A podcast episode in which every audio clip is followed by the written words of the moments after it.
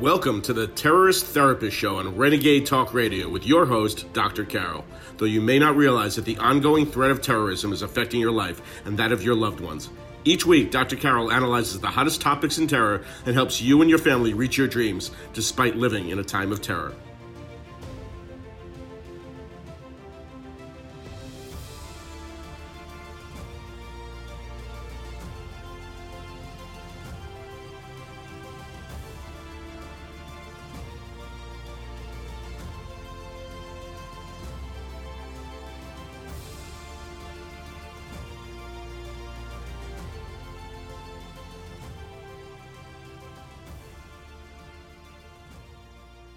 London attack begins terrorist holiday spree. Welcome to the Terrorist Therapist Show. I'm Dr. Carol, you're a psychiatrist and your terrorist therapist. Oh, yes, we have another terror attack to report. Uh, in fact, another one on London Bridge. There had been one there before. Actually, that is where the terrorist was finally filled but um, the, the attack started before that. I'm going to tell you all about this. Now, as of this moment, uh, not all of the information is known. They haven't released yet the name of the terrorist. And um, so far, they have shown his photo with his face blurred. The only thing we know is that a witness reported that he had a beard. Now, not to say that anybody or everybody with a beard is a radical Islamist, um, but you know that does give us a little clue. Plus, what really gives us the clue, and I've talked about this before, is how the more hidden the name of the terrorist is, the person who perpetrated an attack, and before they know the name, presumably they know obviously what the man looks like. So the more hidden they keep his face the more likely it is to be a radical Islamist because um, because they don't want to spur on Islamophobia, which is fine and dandy. We, you know, I'm, I don't want to spur on Islamophobia either. But this whole idea of keeping things hidden, not wanting, you know, it's like we're little children, uh, not wanting to tell the public the, the details, uh, in fact, really, what this morning when I was, uh, you know, doing research into this whole thing, um, what was really troublesome was that when you look at, and you can go back and look at this yourself, um, if you, you know, Google London Bridge attack or London attack, um, you will see which news outlets labeled it a terror attack and which ones had euphemisms like uh, incident on London Bridge or um, uh, people injured, people killed. It turned out that there were they didn't really know the exact number at first, but as of right now, uh, there are two people who were killed in this attack, and um, at least ten injured.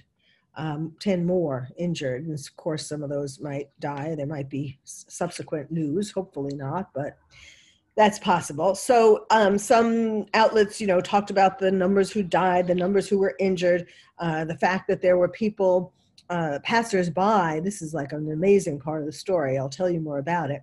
There were passersby who actually jumped on the man to um, stop him from continuing his.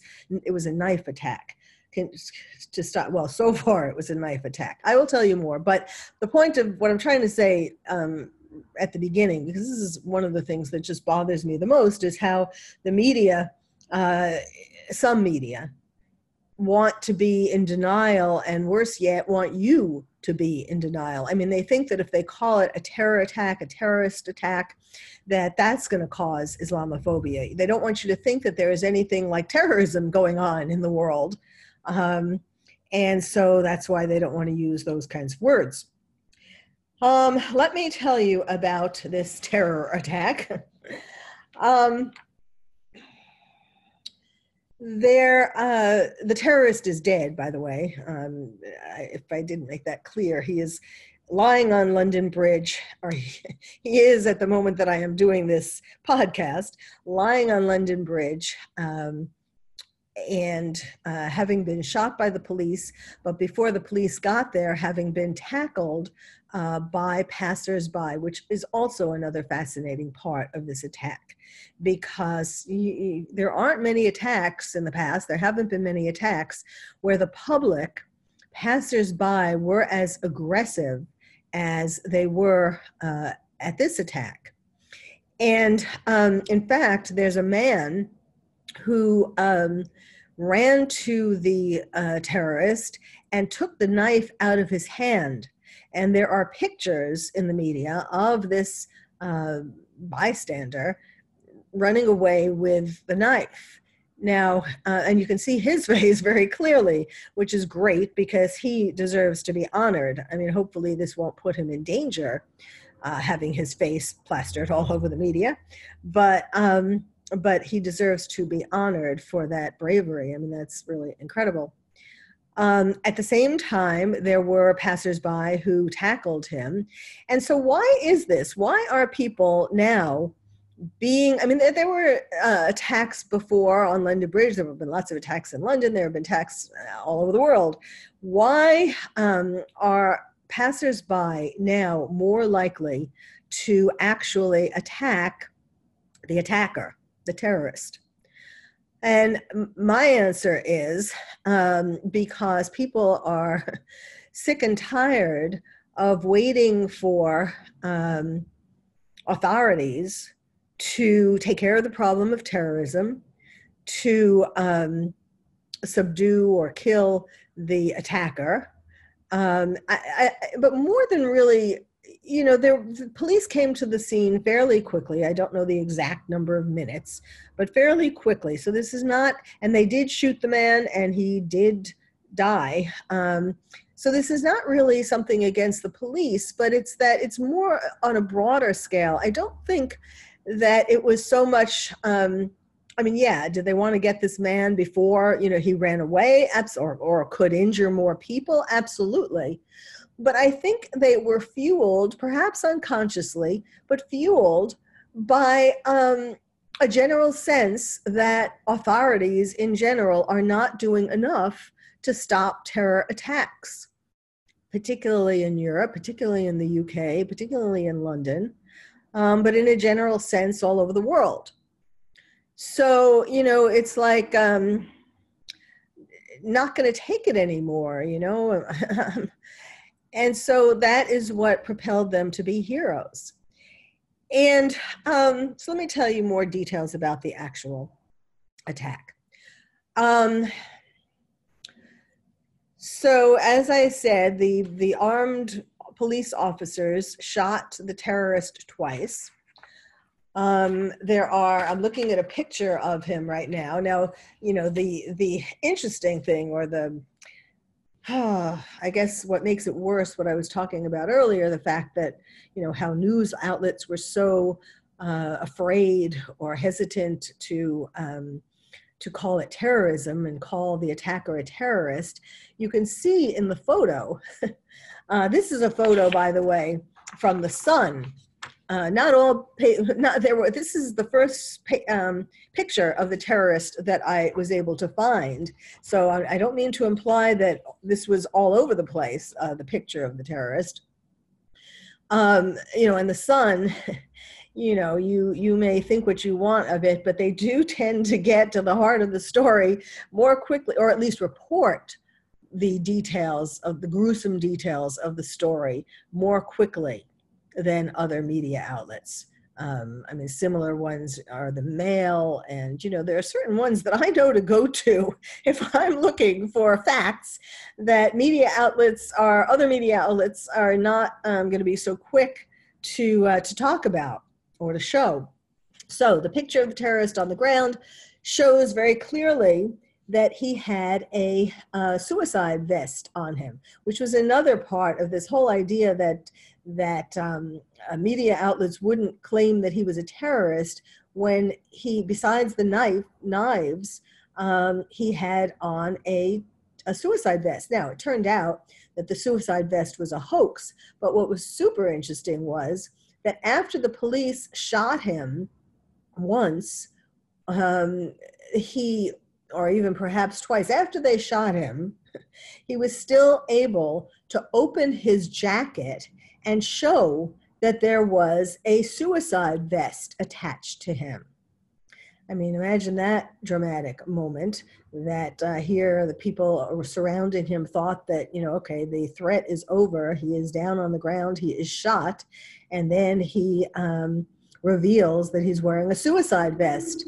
And of course, it was would be hard to know whether he had detonated it yet.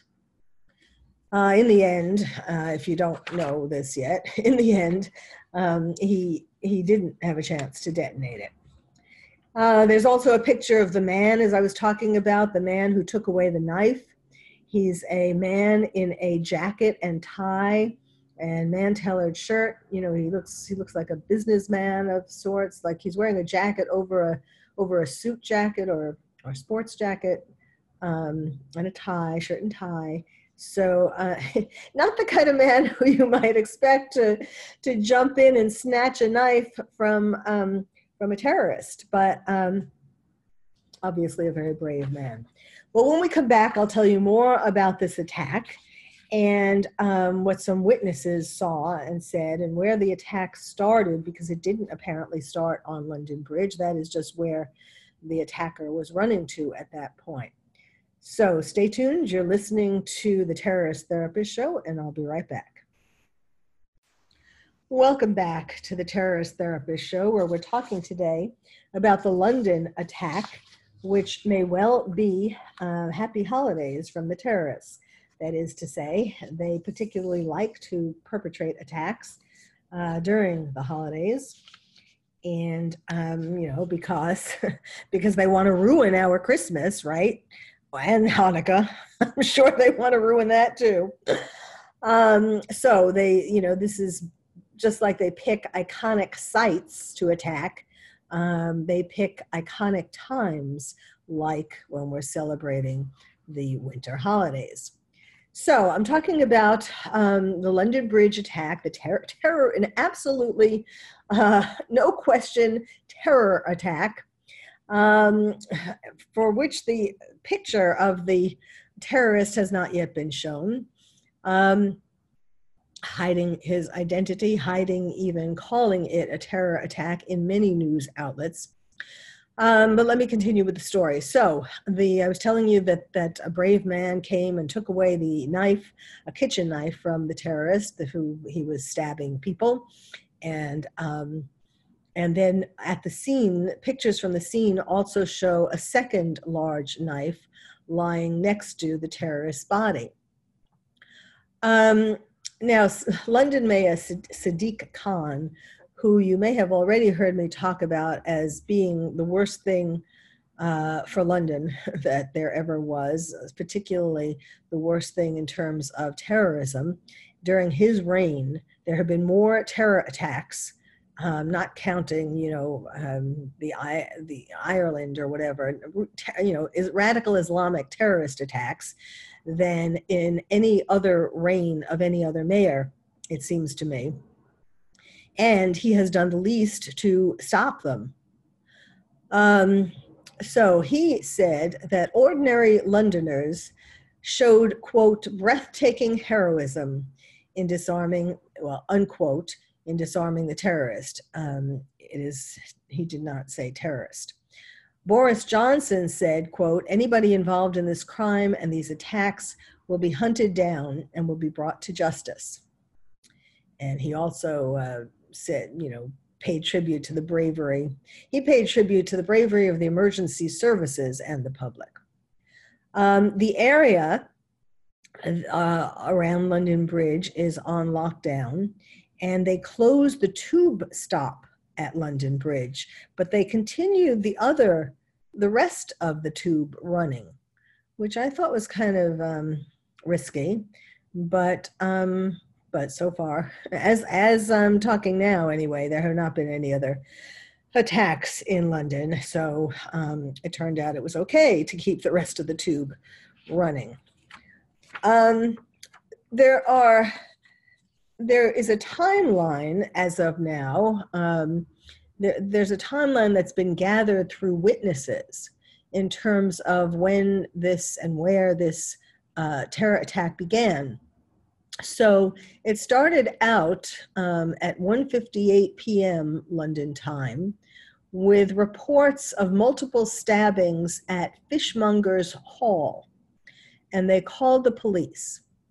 And from then, um, the man, you know, ran away. and he ran to London Bridge, and that's where he was apprehended by passersby and then by the police. Um, and then the uh, Borough Market and the Shard are evacuated. Those are places near London Bridge. So, one witness, Guy Lawrence, who's 48, said he saw a man running out of a building believed to be Fishmonger's Hall, armed with two kitchen knives with 20 centimeter blades. Um, he said, you know, from his vantage point, uh, at, at that time, he said one member of the public w- ran after the terrorist. Uh, one member ran after him who was armed with a six, six foot stick and another with a fire extinguisher. And he told the newspaper, The Times, quote, I saw all traffic stopped in front of me. I heard shooting. There was an attack. And I saw a guy on the floor. I heard two shots, bang, bang. Uh, police were running towards us and they told us to get out and run. Another witness said she saw, quote, two or three people stabbed at Fishmonger's Hall. Uh, she said, quote, one minor and the other two were proper bleeding. Hmm. Like one minor bleeding and one proper bleeding, meaning one serious bleeding or significant bleeding. Um, then one woman who was on the top of a double decker bus going over London Bridge, her name was Cecilia Sidero, she said she heard shots and saw a man lying on the ground with a quote, very scary device, like a bomb device. Yes, that was right. Um, she said, quote, I was like, okay, this is unusual. unusual? So me and the other passengers started looking outside to see what's going on. And we saw like six people holding someone on the floor. At some point, someone says, oh, he has a knife. And we were like, oh my gosh, this guy is supposed to stab someone. And people were running away. The police officers finally they removed the knife, but then what happened is when they shot the guy, the guy is still alive and they shoot and he's trying to pull the black jacket off so I was able to see the vest that he was wearing. And it seems like a very scary device, like a bomb device. At that point, we just ran away from the bus, crossing the bridge in the other direction.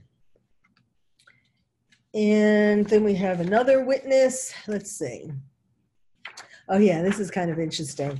Um, a, a terrified witness, Karen Bosch, uh, said, quote, I was on the bus coming southbound over London Bridge. We just pulled away from the bus stop when the bus uh, came to a sudden stop because there were people running across the bridge into the road, sort of looking over their shoulders and filming behind them.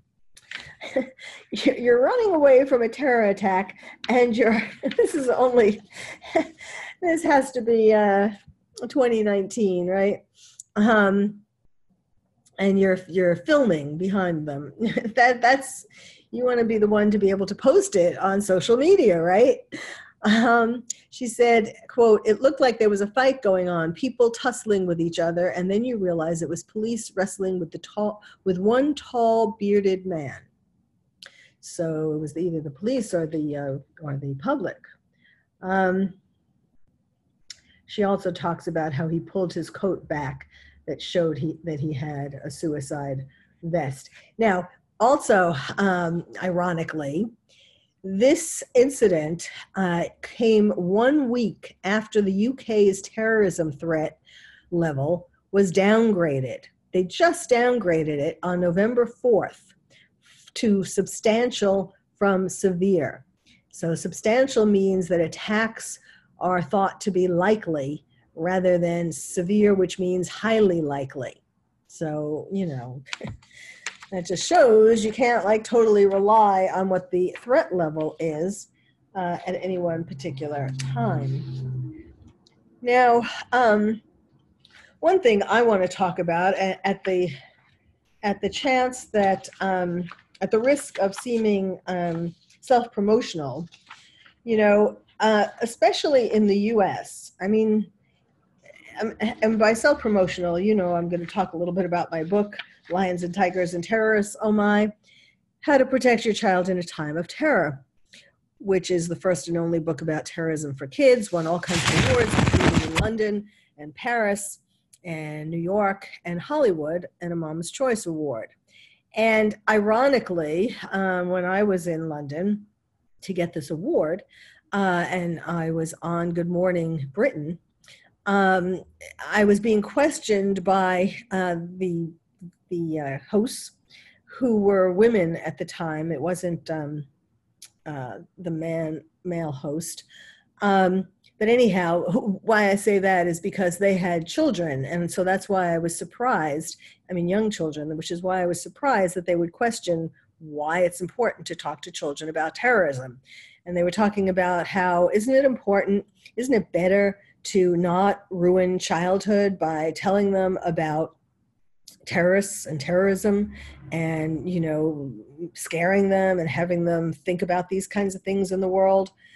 Well i hope these women are remembering and uh, uh, this today when um, you know even then i said uh, i said it's not like this is something new these kids know about terrorism they see it on the telly all the time. There are lots of attacks that have occurred in London and the UK, and it's not telling them something new, it's helping them to deal with it. Well, I'll stop here for now and we'll tell you more um, about the attack and about what this really means for us during these times.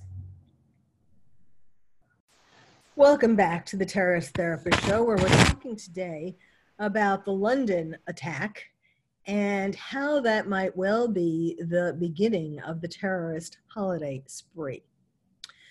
Uh, in fact, after this attack happened, um, New York authorities, New York police have uh, been put on a higher alert uh, because of, so far, they're saying they don't have specific information of a credible threat but whether it's the idea that you know they know that uh, terrorists like to have attacks during the holidays and it has begun or whether they have something a little more specific than that um, certainly there is propaganda on the various isis channels uh, telling trying to encourage lone wolves to attack. So perhaps uh, this attack in london is making the new york police pay a little more attention to that um, I wanted to t- talking about that.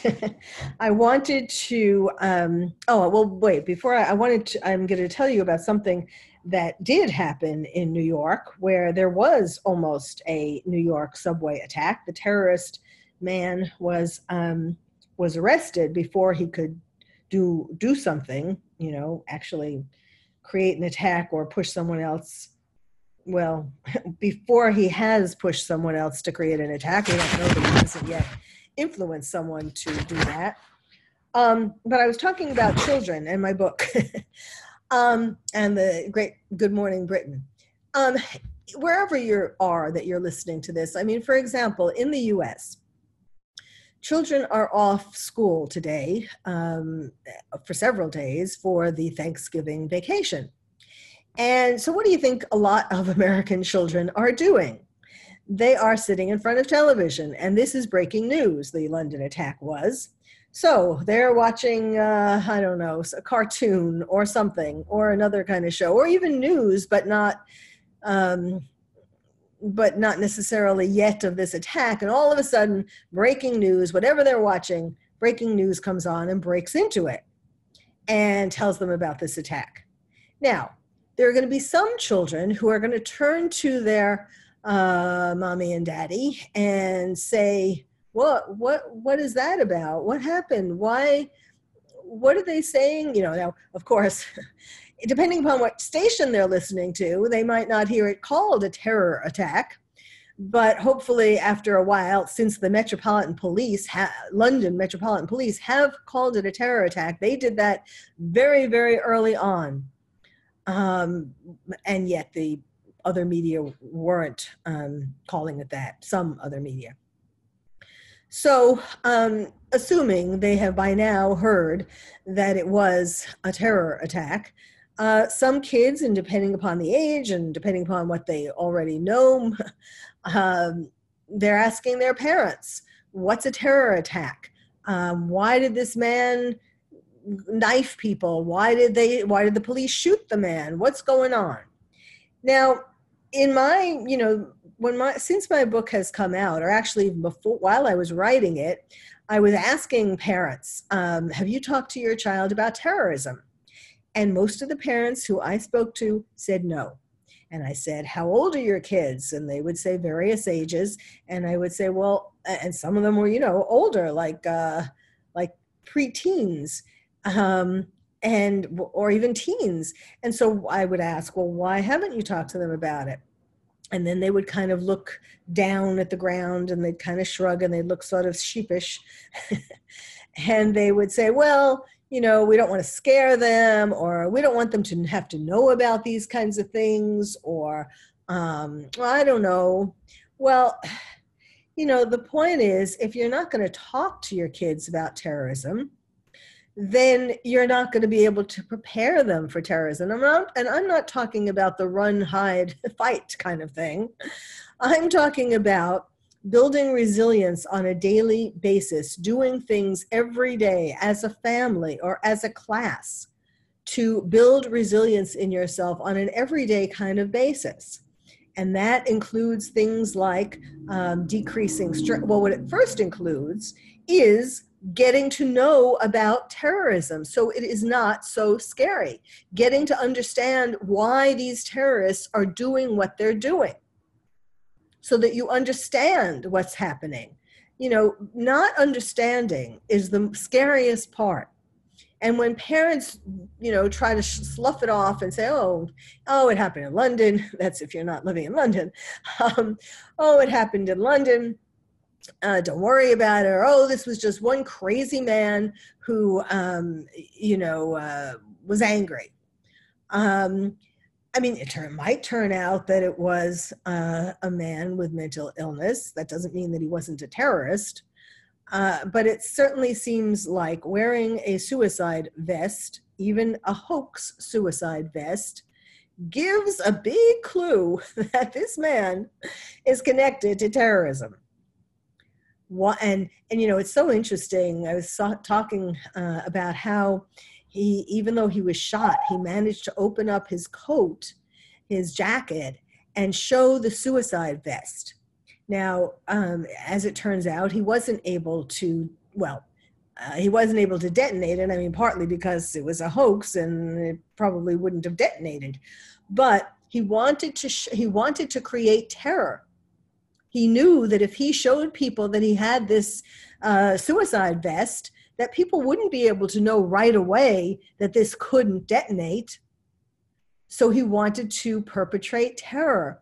And even though he was caught and shot and knew he might likely die, he wanted to to um, to die as a martyr, first of all, um, for having injured and killed some people, and for having proven that you know he, he was uh, he was a terrorist. He was someone who um, who was gonna who was gonna cause terror, even if he couldn't make a a vest that would actually work. He they wanted to show that he was one of them. Uh, presumably, it will come out that he was at least influenced by ISIS, if not a card carrying ISIS member. And of course, the other significance of this is that um, that ISIS, um, since the caliphate has been filled, and since um, Abu Bakr has been Bakar, you can see my a previous um, podcast on this. He was killed, we know, but there's another leader, leader who replaced him right away. And um, there are still lone wolves who have pledged their allegiance to ISIS, and some lone wolves who want all the more to show that ISIS isn't dead, that there is that ISIS is still a force to be reckoned with. And now that there are ISIS members coming home from the Middle East, they are going to prove themselves as even more of a force to be reckoned with because they are going to be in the UK and all the other European countries and um, going to be trying to get into the US as well, or not even, not even, well, we don't even have to try to get in the US because there are people in the US who are already um, planning terror attacks. In fact, let me tell you about this man in Brooklyn who was just arrested for encouraging ISIS uh, terrorist subway attacks. He was, in, in other words, he was encouraging lone wolves to attack the subway in New York City. And fortunately, he was arrested. He came from Brownsville, Brooklyn. His name is Zachary Clark. He's 40. And um, you don't think about a terrorist coming from Brooklyn. a tree grows in Brooklyn, and apparently terrorists do too. Um, he his real he also goes by the name of Umar Kabir, and he um, has uh, he was arrested and charged with one count of attempting to provide material support to ISIS and one count of distributing information relating to explosives, uh, destructive devices, and weapons of mass destruction. And he's now facing up to 40 years in prison. In July of 2019, uh, he pledged his allegiance his allegiance to ISIS, then to Abu Bakr al Baghdadi. And then in October of 2019, so just last month, he pledged allegiance to um, ISIS's new leader, Abu Ibrahim. Now, he was posting um, on encrypted pro ISIS chat rooms. Um, he was giving numerous in- instructions on bomb making and other terrorist acts and telling people to carry them out in New York. Now, fortunately, the Joint Terrorist Task Force caught him before he could um, actually, you know, create an attack. But um, his his plans and his trying to influence people to perpetrate attacks began at least by March 2019 when he was spreading ISIS propaganda and he um, was and then uh, in august he posted instructions about how to uh, conduct an attack. I mean he, all along since at least march he's been posting things instructions and so on whether it's uh, bombs or he also uh, posted a manual in, called knife attacks and uh, and he wrote in this manual instruction manual um, discomfort at, quote, the thought of plunging a sharp object into another person's flesh, unquote, is, quote, never an excuse for abandoning jihad. So he's trying to convince people, you know, don't be, don't, yes, you might think that that's uncomfortable, or you might be, you might feel uncomfortable at the idea of plunging a sharp object into another person's flesh, but that's not an excuse for abandoning jihad. Do it.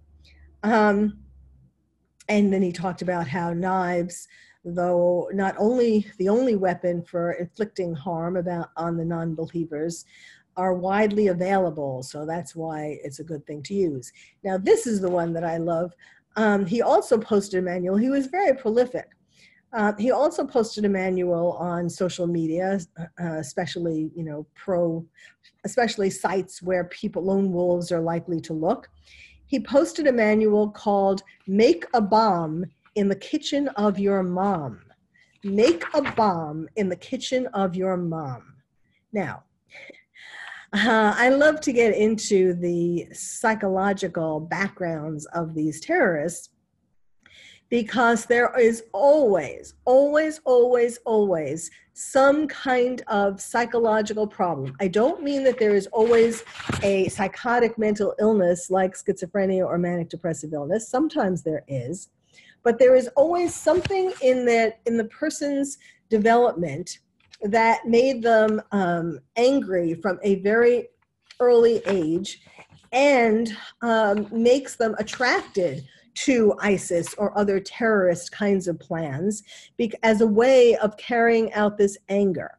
Now, clearly, this man has mom issues and would like to blow, blow his mom to smithereens. So, you know, this is really the way that terrorism is going to ultimately be, or part, has to be part of the way, at least, that terrorism is ultimately going to be solved, or the war on terror won. We have to acknowledge that it's not just coming from um, religion, you know, and how people, uh, terrorists twist what the Quran says in order to get people to become terrorists. Um, but it also, or at the bottom of it, um, is some kind of childhood issue. that makes it sound so tame, a childhood issue. Um, but childhood, deep childhood problem that makes these people very uh, enraged and that they carry with them for years until they focus or are given, you know, by people like this Brooklyn, Brooklyn man, are given an idea of how they can take out their rage. Well, thank you for listening to the Terrorist Therapist Show. I'm Dr. Carol, your terrorist therapist. If you would like to find out more about terrorism from me, your terrorist therapist, visit my website, terroristtherapist.com. And if you're a parent or teacher and want to build stronger nests for your kids to become more resilient, check out my new award winning book, Lions and Tigers and Terrorists, Oh My How to Protect Your Child in a Time of Terror. It's the first and only book about terrorism for kids. You can find it wherever books are sold or directly from the publisher at terrorismforkids.com. Terrorism, the number four, kids.com. I'm Dr. Carol, your terrorist therapist. Thank you for listening to the Terrorist Therapist Show on Renegade Talk Radio with your host, Dr. Carol.